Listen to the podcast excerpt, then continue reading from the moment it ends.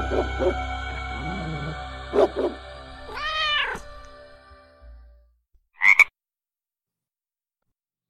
name is Michelle Ann Olson, and you are listening to Are You Afraid of the Bark, the podcast that goes bark in the night. Welcome to episode two of season two of the podcast. Today I'm going to be talking about something that I definitely touched on in season one, a theme that has showed up a few times since I started the podcast, but not one that I've explored exclusively or that I've treated as the primary subject of an episode. Today we are going to be exploring the idea of the black dog. So, in the past, I've spoken about demon dogs, the ghosts of dogs. Obviously, these are topics that I'm going to explore in this podcast about supernatural animals. Dogs and cats have been revisited again and again. But what I want to talk about today, what I want to focus this episode on, is the idea of the black dog in particular, which is a very specific kind of apparition and which across cultures often takes on a very similar meaning. So today, this episode will be dedicated to this idea of the black dog. Generally speaking, a black dog is a motif of a spectral or demonic entity found primarily in the folklore of Great Britain, though, as I'll touch upon, it is a concept that we can see across other cultures as well. The black dog generally appears at night. It's a nocturnal apparition. In some cases, a shapeshifter, able to change shape into the form of different animals, and most often is associated with the devil. The black dog is generally larger than a normal dog. Its size is often compared to that of a barn animal, like a cow or a horse. And often it is depicted or described as having large glowing eyes, most often red. It's associated with electrical storms and with the crossroads, which I had discussed in previous episodes, are considered places of particular magic. The black dog, especially in British lore, is said to be a portent or a forebringer of death, destruction, or other tragedy. It's hard to know where this concept of the black dog originated from, Throughout European mythology, dogs have come to be associated with death. This is true in Welsh, Norse, and Greek cultures, who all have some kind of dog as a guardian to the underworld. And this association with dogs and death could be due to the scavenging habits of dogs. So, black dogs are generally considered as, like I said, a sign of imminent tragedy or disaster or death. And as such, they're often regarded as sinister or malevolent, some directly able to harm you. And they're also associated with the devil and therefore with witches and warlocks. But there are some black dogs who are said to behave helpfully. They're known as guardian black dogs, and they can guide travelers at night down the right path or guard them from danger. But of course, I'm not going to be talking about them today because where's the fun in that? So, first, I'd like to talk to you about a black dog myth known as the Black Shuck. This myth, or this, I shouldn't even say myth because there are actual historical records of these events. The earliest written text describing a black shuck, which comes from the Old English scucca, or devil, actually harks back to 1127 from the town of Peterborough.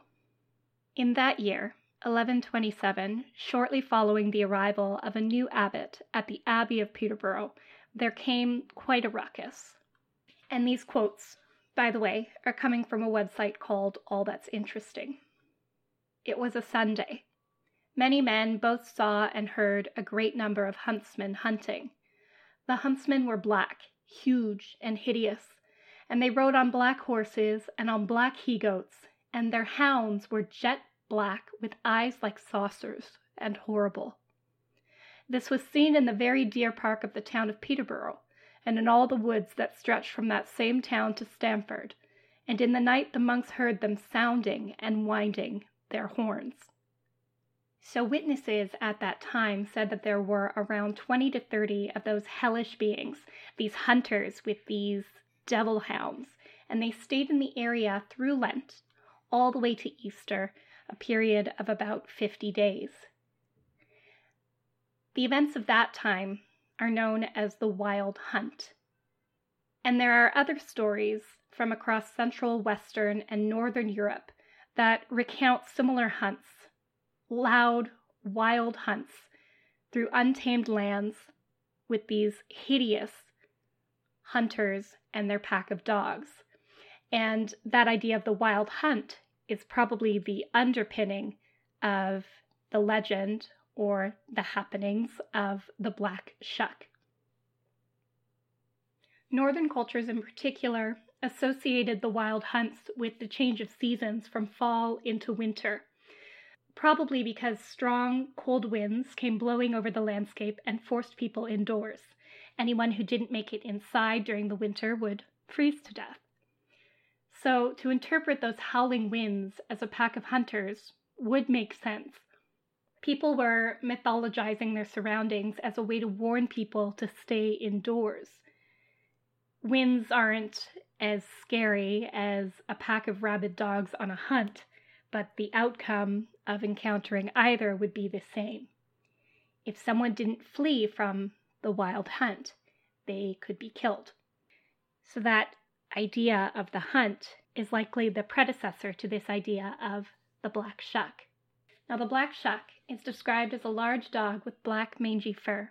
The dog is larger than normal, as big as a horse, and foaming at the mouth as if deranged, rabid, or ravenously focused on their hunt. A description from 1901 reads as follows He takes the form of a huge black dog and prowls along dark lanes and lonesome field footpaths, where, although his howling makes the hearer's blood run cold, his footfalls make no sound. But such an encounter might bring you the worst of luck. It is even said that to meet him is to be warned that your death will occur before the end of the year. So you will do well to shut your eyes if you hear him howling. Shut them even if you are uncertain whether it is the dog fiend or the voice of the wind you hear. The most distinctive characteristic of the black shuck was its eyes, red and big as saucers. So the shuck is said to appear suddenly and without warning, with those silent footfalls, and to disappear as quickly as it arrives. If you do catch a glimpse of one, it is either a protective spirit or a portent of death, a family guardian watching over you, or a warning of certain doom, and thus safer to close your eyes and not see it at all. Coming to the year 1577, this is the most famous story of a black shuck appearance. In modern day Suffolk, Reverend Abraham Fleming of Bungay wrote his encounter of the Black Shuck's attack on a church in an essay that he called A Strange and Terrible Wonder.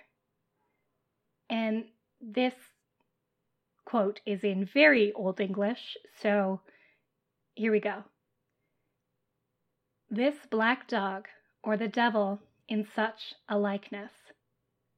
God he knoweth all who worketh all running all along down the body of the church with great swiftness and incredible haste among the people, in a visible form and shape, passed between two persons as they were kneeling upon their knees, and occupied in prayer, as it seemed, wrung the necks of them both in one instant clean backward, insomuch that even at a moment where they kneeled, they strangely died. During that sighting, in 1577, the steeple at Holy Trinity Church had collapsed in a terrible storm. There were scorch marks left on the north door, which are apparently there to this day. And rather than take the storm simply as a storm, some at the time saw the destruction and the resulting deaths as the work of the devil and his hellhound. So, in actuality, sightings of hellhounds or other demonic figures are often associated with weather phenomena.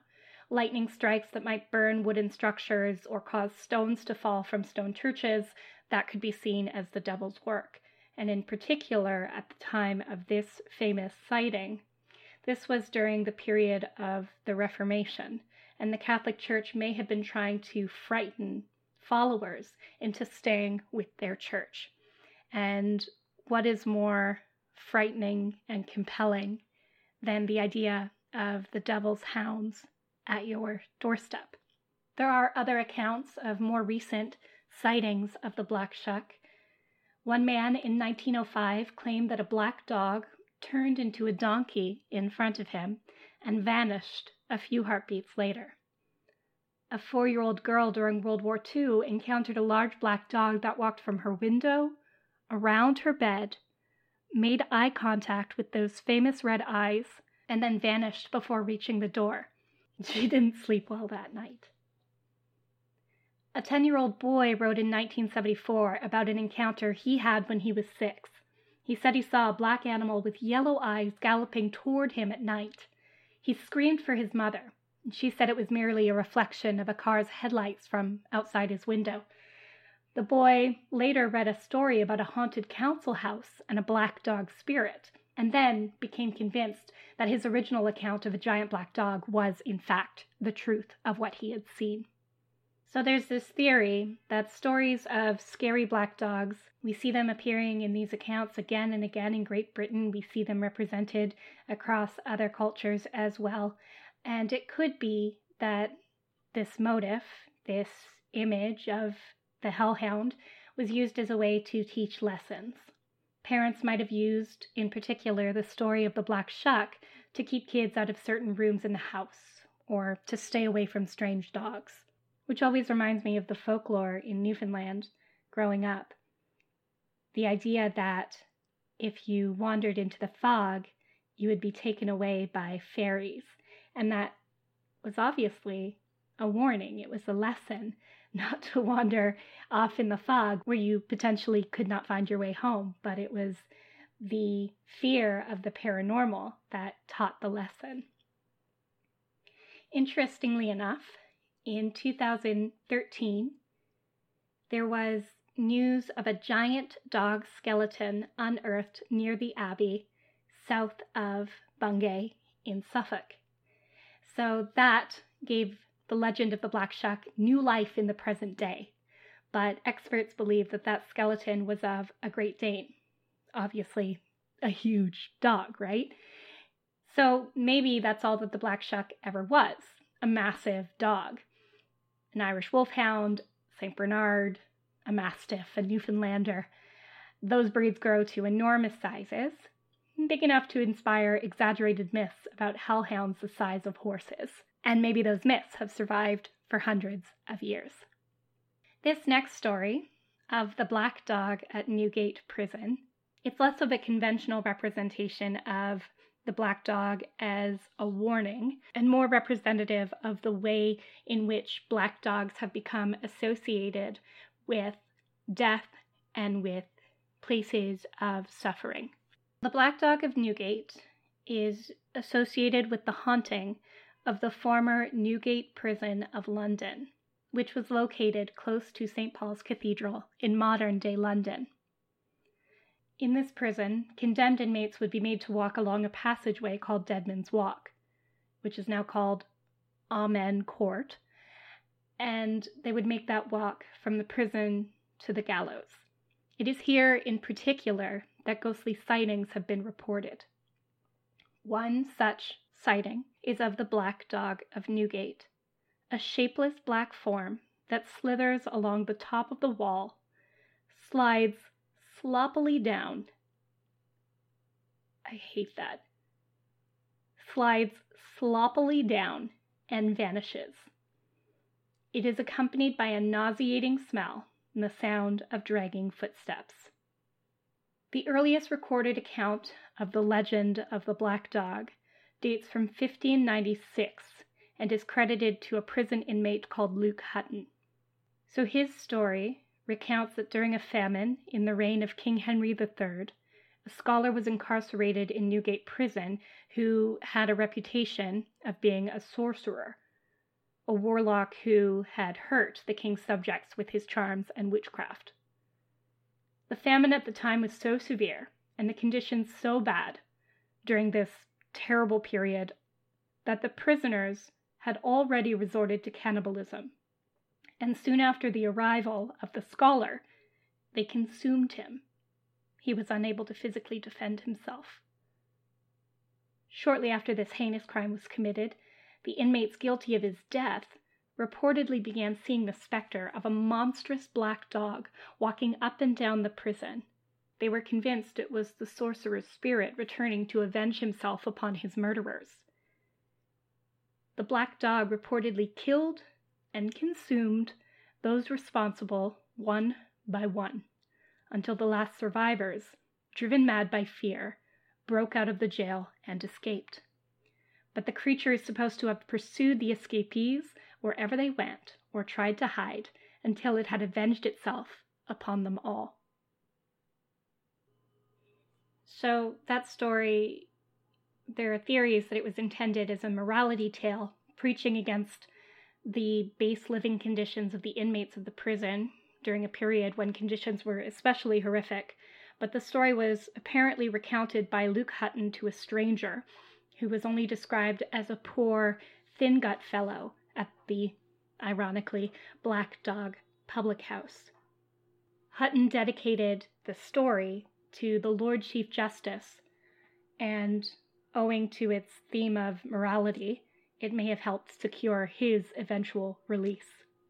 As an aside, I found this detail in my research associated with Newgate Prison.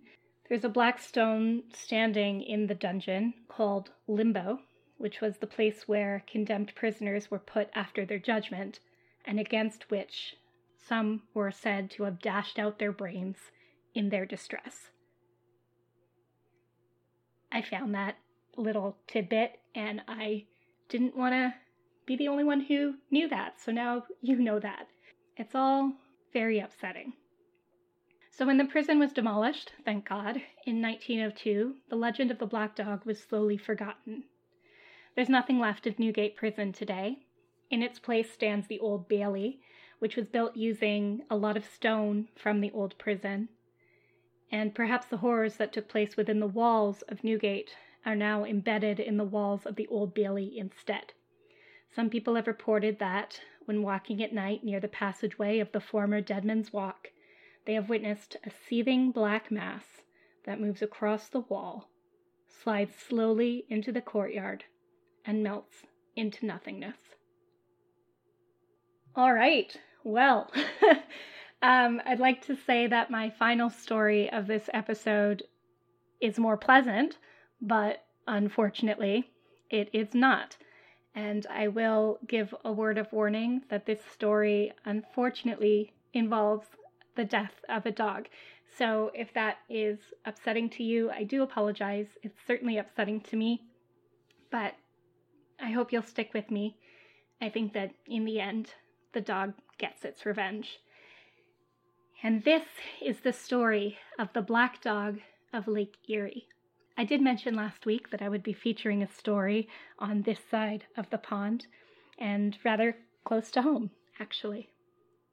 So I'm not sure how much you know about the history of the Great Lakes, but throughout the shipping history of the region, there have been a number of insane storms that have led to a high number of shipwrecks in the Great Lakes, including in Lake Ontario, on which the city of Toronto sits.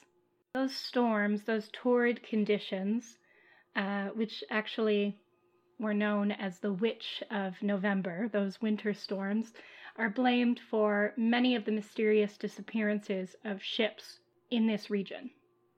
But Another possible explanation for some of those disappearances is the supernatural force known as the black dog of Lake Erie. This animal isn't a hellhound, but rather the ghost of a dog. And if the black dog of Lake Erie appears on your ship, any water going vessel, that is considered a very bad omen. According to the legend, the black dog's origins lie in the waters of Welland Canal in Canada, near Niagara Falls. A ship is said to have been traveling the canal when their mascot fell or was knocked overboard. The mascot was a large Newfoundland dog. They're known for their abilities in the water. They have water resistant coats, webbed feet, and seem to have this almost instinct for water rescue. There are tales of Newfoundland dogs rescuing large groups of survivors during shipwrecks, including one that was said to have rescued Napoleon Bonaparte from drowning. But the crew on board this ship is said to have shown very little concern for their mascot's misfortune. Maybe they misjudged the dog's swimming abilities, but the story seems to imply that they instead made a cruel sport as the dog tried to swim along the ship. So I'm sorry for this next part, but according to the story, the dog was crushed in the gate of a canal lock. Ironically enough, the crew then found themselves stuck in the lock while they had to dislodge the dog's corpse from the gate in order for the lock to operate properly. Awful. After hours of difficult labor, the crew was able to free the corpse and get the lock working only for them to be haunted thereafter at night by the bang of the dead dog they had failed to save. The ghost of the black dog is said to appear on ships that are about to run into trouble. The stories say that the dog appears to curse the ships and cause their sinking. There is an alternate theory that its appearance could be an attempt to warn a ship that it is in danger but one description claims that the dog has eyes like coals of fire, which suggests that it might not have the best interest of sailors in mind. The tales say that the dog appears on board a doomed vessel, or even climbs aboard from the water. It walks across the vessel, leaps from the other side, and then the ship promptly runs into some sort of trouble. The dog is said to have caused the wreck of the Mary Jane in Lake Erie on November 19th of 1881. The schooner, which was built in 1862, was carrying a load of telephone poles when a storm drove it ashore, causing it to smash to pieces near Port Rowan, Ontario. Debris from the schooner washed up the following day on the shores near Dunkirk, New York, and all nine crew members were lost. Before the Mary Jane set sail on its final, ill fated journey, it is said that the workers on the wharves at Port Colborne in Ontario saw a black dog leap from the schooner and vanish upon setting foot on the dock. And that is the tale of the black dog of Lake Erie. Poor little bub. I have to say, I'm on his side in all of this, but then again, I so often am. And that brings us to the end of this second episode of this second season of Are You Afraid of the Bark? Thank you, as always, very much for listening. It's been a pleasure having you here with me and being able to tell these stories, even though in the end, some of them were a little bit more upsetting than usual. As always, there are a number of ways in which you can interact with me and the podcast. You can follow the podcast on social media. The Facebook page is called Are You Afraid of the Bark? On Instagram, we are Afraid of the Bark Podcast, and on Twitter, Afraid of the Bark. If you have any feedback, comments, questions, concerns, your own animal ghost story to share, recommendations for upcoming episodes, or if you just want to chat, um, you can reach out by email at afraidofthebarkpodcast at gmail.com. And if you like the podcast, if you haven't done so already, I would absolutely love if you would leave a review of the podcast on iTunes or what is now known as Apple Podcasts. That would be immensely helpful. So I hope to hear from some of you. Love interacting with you and love it when you let me know which stories you liked, which maybe gave you a chill, which touched your heart. If you have any recommendations for upcoming episodes, I'm always happy to take that to heart. And I guess that leaves us at the end of this episode. So thank you again for joining me. And I think that the only thing left to say is I hope that you have sweet dreams tonight. Thanks for listening.